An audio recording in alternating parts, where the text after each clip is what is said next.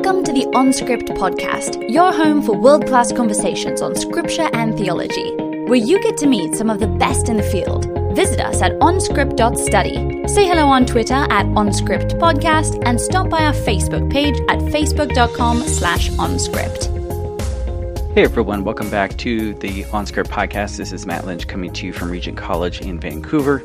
Today I am speaking with my colleague, Paul Spilsbury, about Josephus, about whom he knows quite a bit, and I think you're going to enjoy this. And we're cross-listing this episode on the Biblical World podcast as well, so for those of you tuning in on that side of things, welcome.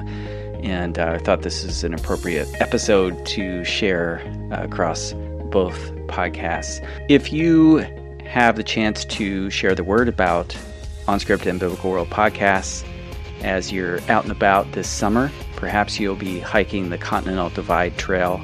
And as you're hiking along, you pass someone, take the opportunity to share the word, because more than likely they're, tuning out nature and listening to their AirPods as they walk, hike the trail, and you can let them know about these podcasts. So without further ado, enjoy this episode.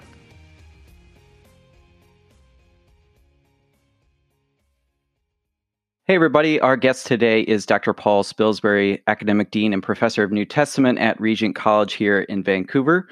He's published extensively on Josephus, including his book, The Image of the Jew and Flavius Josephus's Paraphrase of the Bible. And he's also published two critical editions of portions of Josephus's Antiquities. He's also written The Throne, The Lamb, and The Dragon, A Reader's Guide to the Book of Revelation, and continues to teach regular courses on the Book of Revelation, in addition to other classes at Regent. So welcome to OnScript, Paul. Thanks very much, Matt. It's great to be here. So you just got back from Turkey. I don't know how jet-lagged you're feeling.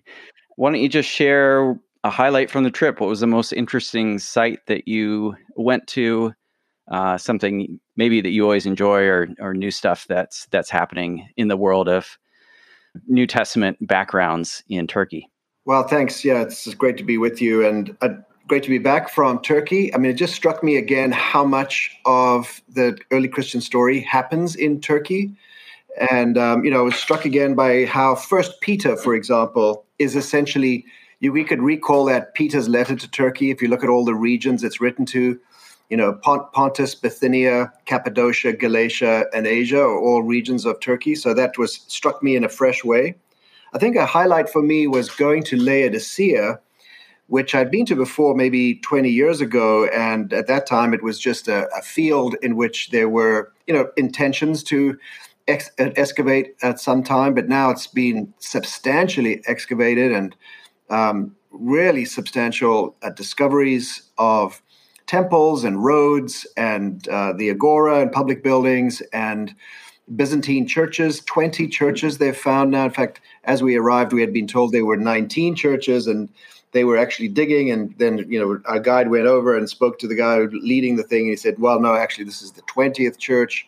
So there are mosaics, and just it's a beautiful site. It was exciting to see something that's just been unearthed literally in the last 15 years or so. So that was new and exciting to see. But there are lots of beautiful sites in Turkey, including kind of the crown jewel, which is Ephesus. To go to Ephesus is always just a huge, hugely exciting thing to be able to do. Yeah, what makes Ephesus so magnificent? Well, it's just such a well-preserved site and so well reestablished, massive theater that's there. Of course, it features in the life of Paul in the Book of Acts, chapter 19. And there's these beautiful houses, sort of very high-class houses in which you can see how the 1% lived, if you like. It's just to see the frescoes, the paintings on the walls, the mosaic floors, the indoor plumbing, just elaborate. Gives you a glimpse of civic life, of city life. To see the public baths, just. So many things. Everyone always gets a good chuckle out of the public toilets that you encounter in these cities. Earth toilets, right? You kind of have to imagine the social dynamic of that. Yeah. But evidence of the imperial cult very strongly present, and just it's such a well-preserved and dynamic place where you can imagine, with the help of the structures that are there, what city life would have been like, and then what Paul's mission there would have been like, the presence of gladiatorial remains and so on, little sort of inscriptions relating to gladiators, and just, I mean, there's dark stuff, you know, gladiatorial stuff is pretty dark and reminds you of the extent to which the ancient world celebrated these kinds of very gruesome, grisly things. So, yeah, I mean, it's just all in all, it's a kind of a historian's sort of dream, sort of like a theme park. You know, there's so many different things you can riff on. And as a teacher, you can talk about this or that or, you know, all kinds of things. Both Paul and John, you know, have their stories intersect in Ephesus. And, you know, numerous other important early Christian things as well. So, yeah, just everything comes together in Ephesus. It's a very, very exciting place to go to visit. Yeah, and I should say you were teaching on this trip and with your wife as well, who leads trips there through, what's the name of her organization? Yeah, it's called Christian Journeys. And Bronwyn leads trips to Bible lands 5 or 6 times a year. It was fantastic to travel with her and to kind of be a part of this journey. It was also a Regent College summer course, so we had students and we had others as well. Yeah, and then, I mean, there's so many layers. You have to be an archaeologist of a kind in all of these sites. You know, you've got to kind of, you know, you're looking for the really ancient stuff. There might be Hittite or that sort of level of things. You've got Hellenistic era stuff. You've got Roman era stuff. And then, of course, you've got all the layers, you know, Byzantine and then post-Byzantine up through different layers, up to the Ottoman and modern eras that you're always sifting in any site, trying to say, okay, this is important for, you know, it's the 14th century or something. So then you've got to get your head aligned for that. Yeah. Do you have a go-to resource for orienting yourself or others to the world of, yeah, especially kind of first century Turkey, insofar as it impinges on the New Testament? There certainly are sort of good books on the 7 churches, for example, like Colin Hemer's book on the 7 churches is useful. You know, I mean, I often am just reading New Testament commentaries, whether on the Book of Acts, we did a lot of stuff on the Book of Acts. And, you know, there's Keener's big 3-volume thing on the Book of Acts. I mean, this was a Book of Acts tour in many ways. We were in Pisidian Antioch, for example. It's a great site to visit. And yeah, there's just so many things like that. You're always mining. Even, you know, the old F.F. Bruce commentary on Acts still continues to be, you know, a useful, easy read, very accessible. But Keener is the current one. And Kevin Rowe is, you know, whose book called World Upside Down on the Book of Acts is really helpful to get a sense of how the Christian message in the region turned things upside down. That's a quote, of course, from chapter 16, where, you know, Paul and Silas were accused of turning the world upside down in Philippi. But so it's a fascinating exercise to remind oneself that, you know, the past is a foreign country. It's not just the foreign country is a foreign country, but going back into a different time, you have to try to get yourself into the mindset of the ancient world. It's different cosmology, different kind of structuring of society is so different than our own. And to try to get into that headspace is always a fascinating exercise. And it's really exciting to be with adult learners, some of whom are students taking courses for credit, others just out of interest. And just to help them see, and just to see actually their sense of excitement of reading the Bible afresh because they're in a place, and to see relationships between things, relationship between the Book of Acts and Paul, the relationship between Paul and Revelation, and the physical relationships between things when you realize how close or far from each other certain things were. When you start imagining what does it mean that Paul was a traveler, what would it have taken to actually walk the space that we just traveled by plane or by bus, you know, and to see the terrain, which is very varied, just like you would, you know, North America, you go through different types of regions, you know, desert, mountains, coastal plains. It's just wonderful to see the, you know, how those aspects play into things. And then to kind of realize again that the early Christian movement was a network of informally associated, you know, friends and family and others, you know, and just all of the ways in which this movement was a grassroots movement, what it was up against in terms of the Roman culture that was layered on top of the Greek culture, which was layered on top of the indigenous culture, and just all of what it would have meant to preach the gospel in one of these highly complex, sophisticated places. And to realize that, you know, Ephesus and Smyrna were not they were not backward places. These were not primitive people. These were just highly sophisticated people. They had literature, they had art, they had indoor plumbing. You know, I mean, sometimes we think that they were behind us, but actually, you pretty quickly put that to bed. That idea, they had different ways of thinking about the world, and they hadn't made lots of discoveries that we know about in science and so on. But they were profoundly intelligent and interesting people. And it's wonderful to kind of try to get into their lives a little bit, you know. So it's very exciting to do this kind of travel study. Yeah. On the Byzantine churches, I'm just curious if are any of those churches over sites that go back to the first century? Because I know sometimes those Byzantine churches are marking maybe a previous, you know, kind of an important site. Is there any of that kind of thing? Yeah, that's often a possibility. So there is a church in Pisidian Antioch, which is, you know, where Paul gives one of his important speeches. And the claim is that, I don't know if it's a claim or if it's a hunch, is that it is situated on the site of what was a synagogue before. If that's the case, then that synagogue might go back to a very early stage. And then the question is, why was the church built on that particular synagogue? Was it because there was a memory of some kind of Christian worship there? And so there are cases like that. It's often hard to establish that, because often, when archaeologists do their digging, they often have to decide when to stop, because they might think there could be something at an earlier level, but they can't find it without destroying the level that they've already attained. Yeah. And so if you have a nice mosaic floor, do you really want to pull that thing up? And so once they've hit something that seems really great, then they're like, okay, and they might have some soundings or some ways of trying to see if there was something beneath it. And, just in principle, it does make sense that important buildings would have been located in sites for reasons. It could have been it was already a worship site of some kind. And then the question is, was it a Christian worship site? Was it a pagan site?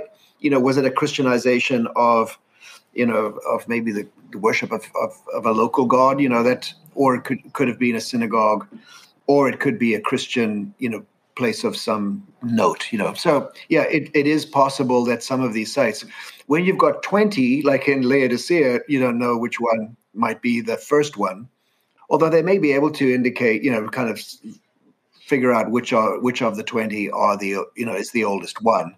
I haven't looked into that at all, but they are able often to tell, the different ages.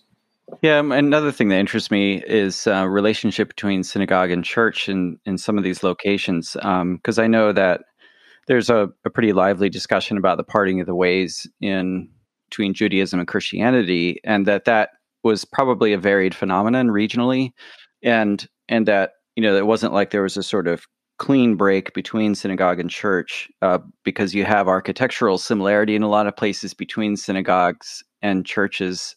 Yeah, just wondered if you observed any of that kind of thing or have thoughts on that. Yeah, I mean, that is true that the parting of the ways was much more drawn out and it was very uneven over the centuries. One of the really interesting things, as you know, about the synagogues in the Book of Acts is this reference to God-fearers.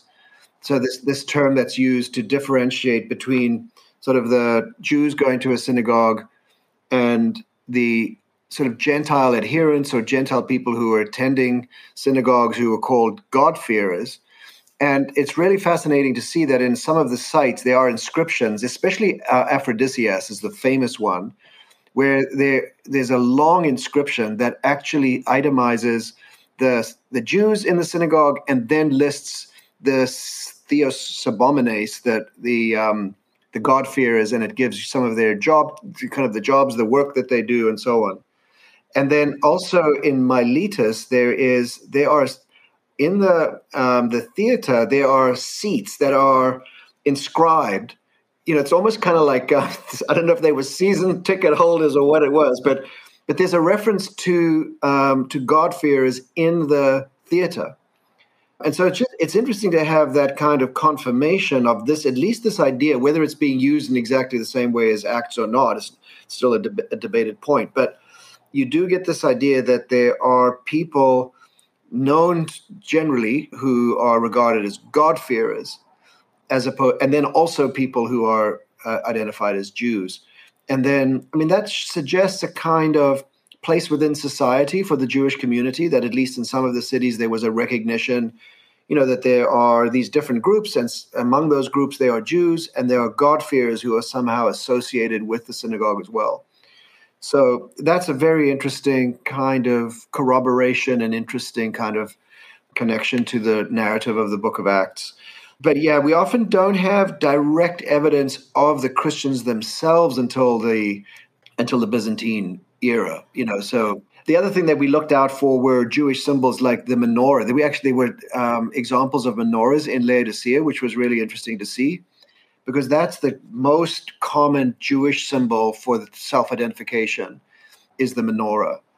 And then you can see that sometimes the Christianization of menorahs, when menorahs have got a cross superimposed on them, which would be nice to think, oh, this was an early Jewish Christian thing, but it's probably a later sort of Byzantine appropriation of the menorah into kind of a Christian iconography. That would be my guess. It would be interesting to know what, you know, others would think about that. But it is interesting to see menorahs. And you see them in Prieni, for example, which is an incredible site up perched high on this hillside in southwest Turkey. And it's mostly a temple to Athena and that sort of thing. But there, unexpectedly, here was some menorahs. So you're like, okay, there was a Jewish presence here as well. So the Jewish presence is always the thing that signals to you there may have been Christians here too, because we know that the pattern in the Book of Acts was to preach the gospel in synagogue. So that's sometimes as close as you can get. So, Paul, you've written a good deal about Josephus, a fascinating figure. Why should people care about Josephus, or what captures your imagination? Why were you so drawn to him? Yeah, I was drawn to Josephus because of my interest in the historical roots of our faith. And as we know, the Christian faith is rooted in things that happened. You know, it's a key aspect of Christianity. Our belief in the incarnation, reminds us that Christian faith is rooted in a real historical person who lived and, you know, moved around among real cities and participated in life at the historical level of things. So I became very interested very early on, even in my undergraduate days, in the world of the New Testament and the ways in which we can get access to that world through means other than the New Testament only. I mean, fascinated in the New Testament. In fact, I read right after graduating from Bible college, I read Josephus's Jewish War, the Penguin version of the Jewish War, just in the summer holidays. And it's just a fascinating kind of history book. And it's a little bit drawn out at times, but it's got some, pretty fast-moving parts as well. And it chronicles this incredible war that took place between this group of Jewish rebels and the Romans in Palestine, and their sort of fateful and ill-fated attempt to try to throw off Roman rule in the second half of the first century. And it's a fascinating, tragic story that happens just outside, in a sense, just outside the peripheral vision, if you like, of people who are focusing on the New Testament. It's just over there in the years 66 to 70, which is, just after when we think of as the earliest part of what's going on in the New Testament. And it's just such an important event in itself that I was really drawn to it. And then discovered as I read Josephus that, because he gives such a long intro to the war, he actually gives us a 200-year intro to the events of 66 to 70. And in the process... What are some of those events that... I'll let you go on with what you're going to say. Some of those important events are, for example, a really important revolt that happened in the early part of the first century BC under someone called Judas the Galilean, a kind of an early revolt against the Jews that Josephus ties in as somehow kind of a precursor to the ultimate war. So Josephus has got this idea that the kind of the seeds for the final war between the Jews and the Romans were sown 50, 60, 75, 100 years earlier. And that then places the whole New Testament kind of era, the era of Jesus and the first Christians, in that era where Josephus says this is when the seeds of that final conflagration were being sown. And so this idea of the rise of zealotry, which is Josephus's idea that, you know, there was this kind of group of people inspired by kind of a political ideology that there should be no God but God. And then, of course, you find in the New Testament and other places these resonances with that idea too, this kind of political ideology that Paul says he was motivated by. He says that his persecution of the church was motivated by zeal for God. So that zeal that he uses, that zelotes, is the same word that Josephus had used to talk about some of the inspiring ideas that led to the Jewish War. Josephus says that he advanced in more than anyone else in zeal. And that zeal is also referenced in First Maccabees, for example, in talking about the inspiration of the Hasmoneans who rose up, who tried to throw off and did, in fact, succeed in throwing off the Seleucid incursion into Palestine in the so-called Maccabean Wars. And then that in turn goes back to Elijah and even further beyond that, back to Phinehas in the book of Numbers, who was described as being inspired by zeal for the Lord when he took up a spear and killed Zimri in the desert when Zimri had sort of flouted the law of Moses and had taken a Midianite wife and so on. So he and Zimri had been sort of blessed for taking Phinehas, up. Yeah. Yeah, that's right. Phinehas had been blessed. Yeah. So Phinehas, in a sense, is, you know, so it ties in this whole kind of storyline. And Josephus helps us to elucidate that and gives us other examples of that same political ideology playing out in the first century. So, but there's lots of examples of the ways in which Josephus elucidates our picture. He's the one who tells us about, well, he tells us a great deal about the Pharisees and different individual Pharisees, helps us understand that there were these four schools of thought. Of course, all the time with any historian, you're having to ask yourself, do they have their own agendas and their own biases that you need to kind of account for? And Josephus has those for sure. But he also tells us about how the temple works. He himself was a priest living in the first century, born in about the year 37. So he's a bit younger than, you know, Paul and Jesus and all of them, but, you know, born in the late 30s, grew up in Jerusalem and knew all about these different groups, Pharisees, Sadducees, Essenes, and then what he calls the fourth philosophy, which is this political ideology that wants to throw off the Romans. And then he knows all about the high priests and the working of the temple and so on.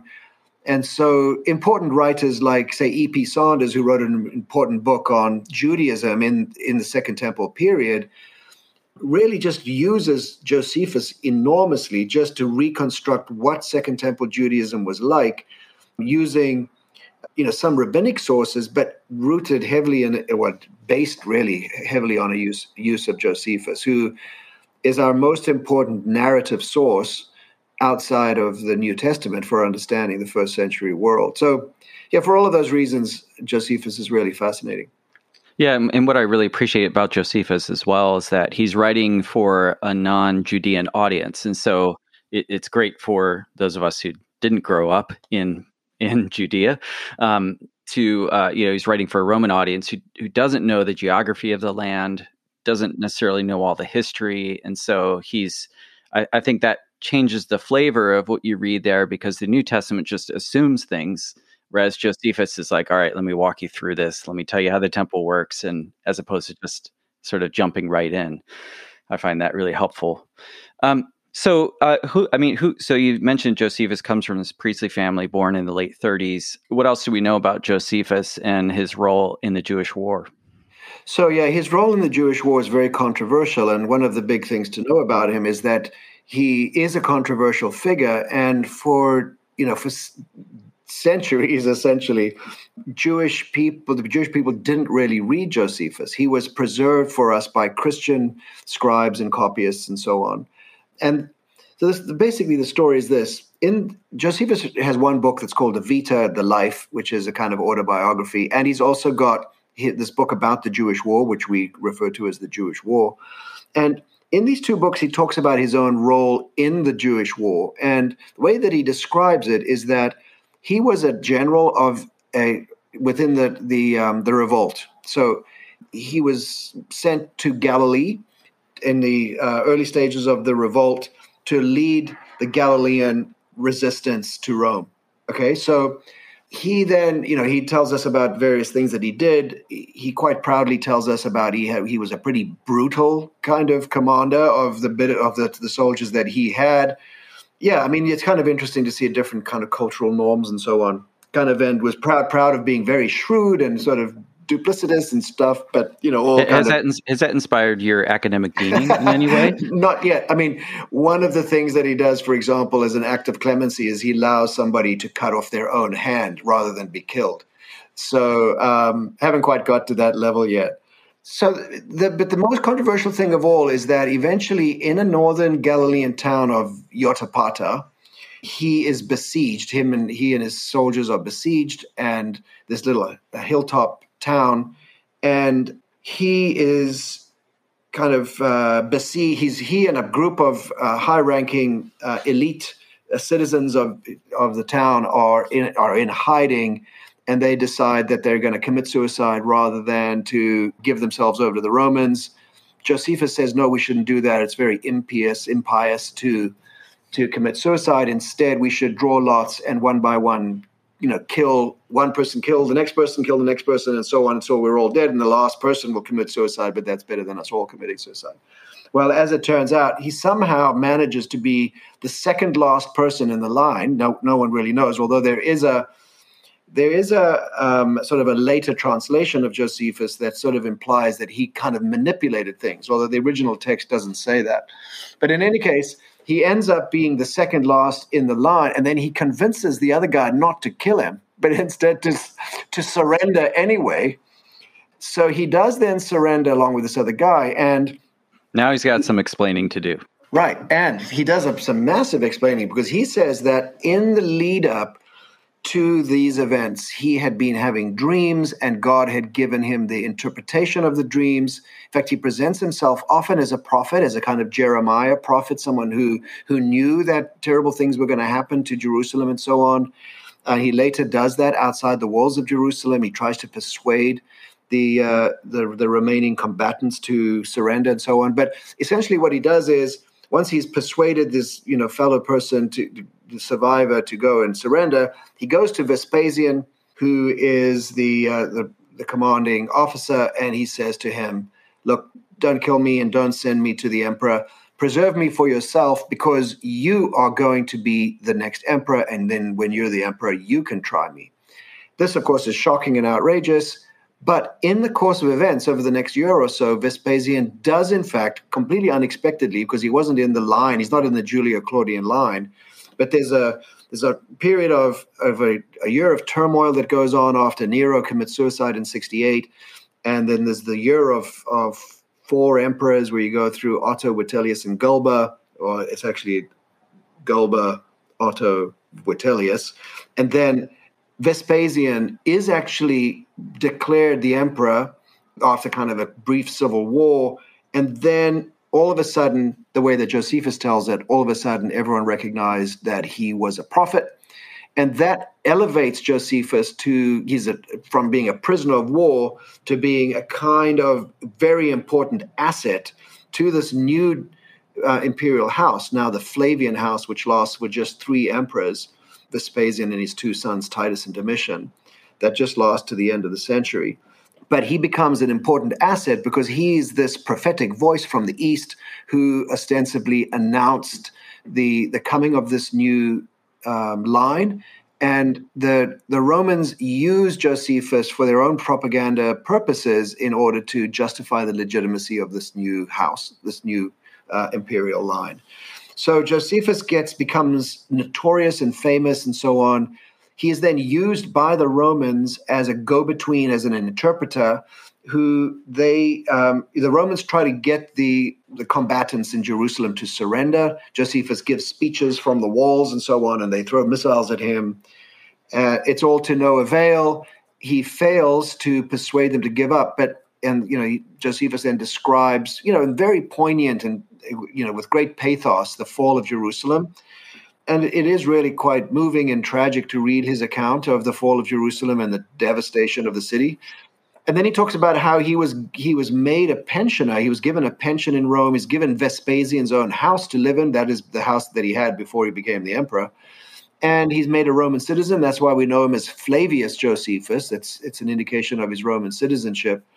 And he lives the rest of his days in Rome, in a way doing penance. And I don't know if that's not the right term. It's an anachronistic term. But his writings, in a way, are kind of part justification for what he's done, but then also kind of explaining to the Roman world who the Jews are and why the Romans should not think of the Jews as intrinsically problematic or kind of warring and so on, but that they should be left alone to have their own country, to have their own religion and customs, and to be allowed to live in peace. And you could say partly his argument is that they should be allowed to rebuild their constitutional state centered on the temple.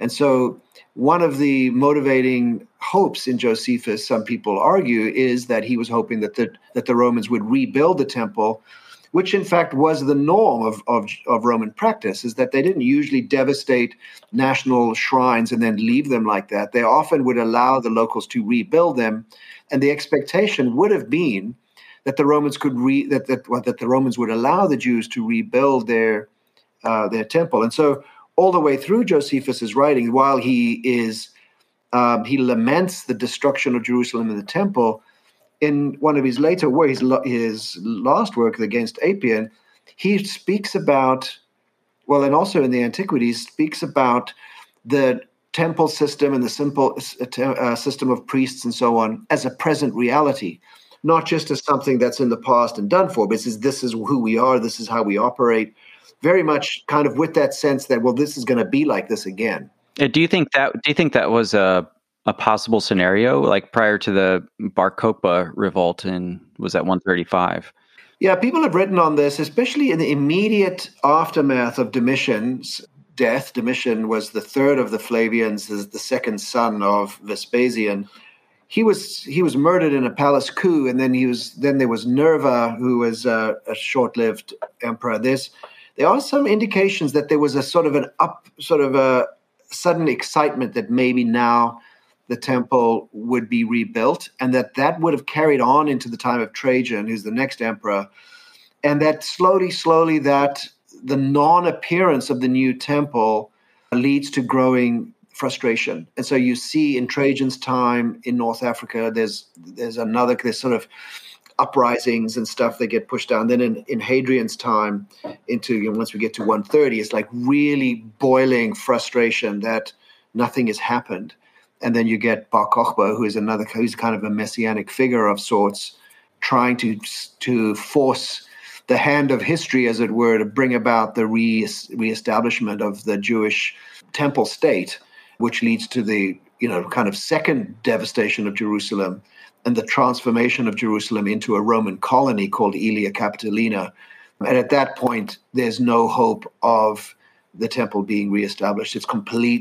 The city is completely transformed into a Roman town.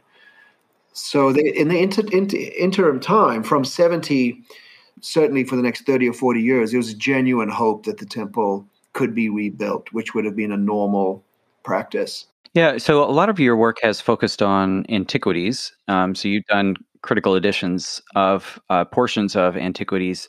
So what interests you in this particular work, and what have you kind of discovered along the way? Yeah, thanks.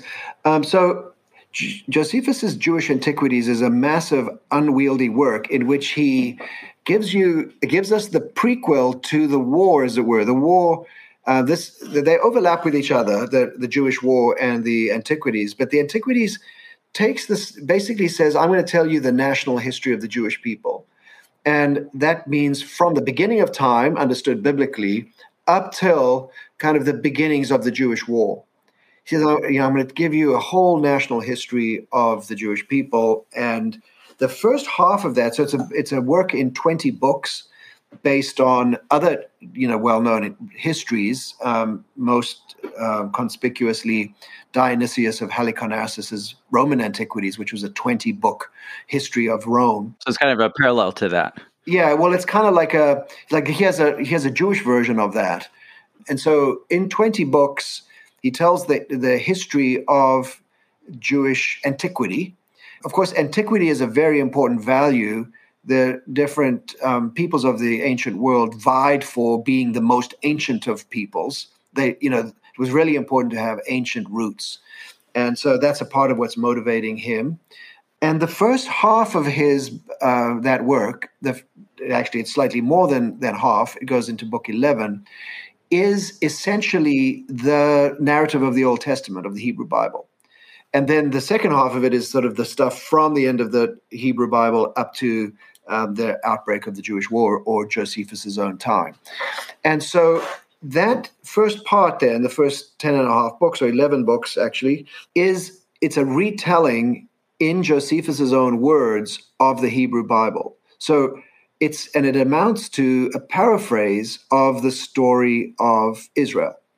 And it's interesting for a number of reasons. One of the reasons is that Josephus frames it as a continuation of or a fulfillment of the work that was done by the translators of the Septuagint. So he tells the story of how the Septuagint authors, the translators, they got together and translated the books of Moses and, miraculously had this incredibly accurate translation into Greek of the Torah. And Josephus says, but they didn't finish the work. I'm going to finish the work. And like them, I am going to give you an exact translation of the Hebrew Bible without leaving out a single word or phrase or anything. I'm going to give you an exact rendition. Then, of course, when you start reading his text, you find out that it's nothing like what we would think of as an exact rendition. It's really quite paraphrastic and sort of wide-ranging, and it includes, new stories we hadn't heard of before, and it leaves out certain stories. And so it becomes an example of what scholars sometimes refer to as rewritten Bible. And there's other examples of that from the Dead Sea Scrolls, the Genesis Apocryphon or the Book of Jubilees and other books like that, where the early Jewish kind of retellings of the Old Testament that are sometimes quite quirky and, and surprising. There's things in there that you didn't know were that were part of the Bible. And then that raises the question of, okay, when Josephus does this, is he being deceptive? Is this part of a tradition of how the Bible was being told? What did he mean when he said, I'm going to give you an accurate representation of the Bible? And maybe he thinks that that's exactly what this is. I'm giving you the truth about the Old Testament, like I'm telling you the true story. And I tend to think of it that way rather than it being a big ruse because, he knew that people could compare. Because it's not just that it's all out of Hebrew, there's already an existent Greek translation of the Old Testament. So it's a fascinating example of a first century retelling of the whole Hebrew Bible by a Jewish priestly writer. And it gives us a sense of what for him is important, what for him is less important. And for my interest in it is, because my book is called The Image of the Jew in Josephus' biblical paraphrase, I'm interested in the ways that he himself, perhaps for himself, perhaps for a Roman audience, but also kind of tangentially for a Jewish audience as well, is offering a kind of reconstructed picture of what it means to be a Jew now that the world is so radically different with the destruction of the temple and all of that. And partly simply saying, look, the Jews are still the Jews. We've always been this way, and we're going to continue being this way. We have these values. We have these deep-rooted histories, and these are the things that we stand for. And so in that light, there's a kind of apologetic tone. Certain potentially embarrassing parts of the story are left out, like there's no reference to the golden calf. That's one of the most famous omissions. Josephus tells the story of Moses and the wilderness wanderings without ever needing the golden calf to feature. And so then, that raises the questions, what was it about the golden calf that he thought, well, I don't want to tell that part. But then he really embellishes, in a kind of Hellenistic way, embellishes the figures of Abraham and Moses, for example. Abraham becomes like a sage figure. He goes to Egypt, as we know, but when he's in Egypt, he actually teaches the Egyptians about astrology, he teaches them about monotheism and that sort of thing. When Joseph is in Egypt, it talks about how Joseph, marries an Egyptian princess, how he leads Moses, he grows up and leads the Egyptians into battle against the Ethiopians and so on. So kind of the idealization of Jewish biblical figures in guise that would have been very acceptable to a Roman readership. So kind of paints them in sort of Roman guise, you could say Greco-Roman guise. And so it's just fascinating to see how he presents David, how he presents Saul. Like, he recognizes that Saul was a flawed character. So, he doesn't whitewash everyone, as it were, but he also, has interesting nuances. I mean, a very fascinating nuance for me, because of my interest in the Book of Revelation as well, is the way that he retells the stories of Daniel. And, he mostly leaves out the prophetic parts of Daniel, but he does give some indications. And he does summarize some of the visions, and he makes it clear that he thinks that Daniel had something to say about his own time, about the first century, including this idea that the fourth kingdom is Rome. Remember the fourth kingdom, and then there's the question about, is Rome going to be overthrown? And he's very coy about that. In fact, he says, I can only tell you about the stuff that's happened in the past. If you want to know what's going to happen in the future, you have to read the Book of Daniel, which gives you the sense that he thinks that the Book of Daniel is about to come true. And we know that there were other Jewish writers in the first century who were reading the Book of Daniel in such a way as to make them think that the great stone that gets cut out of the mountain and knocks over the statue is about to be fulfilled in the first century, which may have even fueled the Jewish rebellion against Rome itself. So it's an interesting kind of speculation. In your description, it's so apparent the fine lines he's always walking between being Jewish, but yet defecting to the Romans, and then being right in there with the Romans, but yet hinting at the overthrow of Rome. I mean, that's quite a line to walk. Yeah, and I actually have found in some of my work, not so much in my thesis, but some other work that I did later to that, it's helpful to read some post-colonial theorists on kind of reading ancient literature in with these questions in mind, to show how people living in sort of colonialized or subjugated areas have got limited tools by which they can kind of right back against their overlords.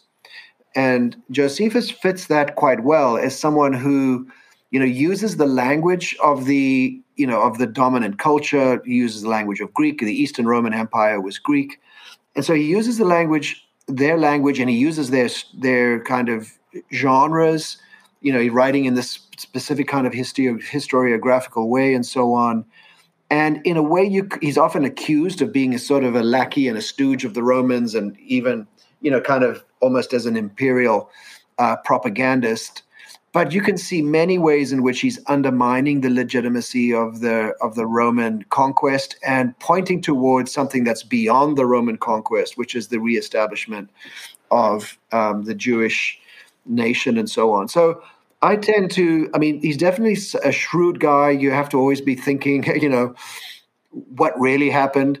But on the other hand, I think it's always, it's more fruitful to try to be as sympathetic as you can be with critical reason, rather than dismissing an author as being, completely useless to us. He's massively useful. And there's so many ways in which, when he describes things that we can verify, that he rings true. And like, for example, archaeologists have often fruitfully used Josephus's descriptions of cities and of walls and of to kind of say, okay, well, he gave reasonably accurate descriptions of these things, the walls of Jerusalem, the description of Masada. Of course, then what happened at Masada then becomes a question. One of the questions is, well, how did Josephus know the things that he claims to know? Was he just making that up in a kind of romantic sense? And maybe there was a certain amount of romance he is, after all, a storyteller, and ancient historians were storytellers and moralists. I mean, he's really moralistic. He's always got the lesson is this. But he's a Deuteronomist. So one of the things that he says at the beginning of the Jewish Antiquities, when he's paraphrasing the Bible, is to say that my narrative is to show that in all those ways where people followed the laws that had been carefully laid down, they prospered. And then whenever they went against the laws, everything turned to tragedy and disaster. He's a kind of Deuteronomist, and he finds kind of he uses the Greek concept of pronoia, of providence, as a way of connecting to the kind of Greco-Roman world to say that, providence is on your side if you live a kind of a virtuous life, and if you live a kind of a life of hubris, you find yourself confronted with all kinds of insurpassable challenges. And he tells the story of the fall of Jerusalem as a kind of a tragedy where this beautiful, amazing city has been overthrown because of the hubris of impious people who were really a minority, not the majority of the Jewish people, but a minority who led the people astray and then, kind of caused God to abandon the city. Mm-hmm.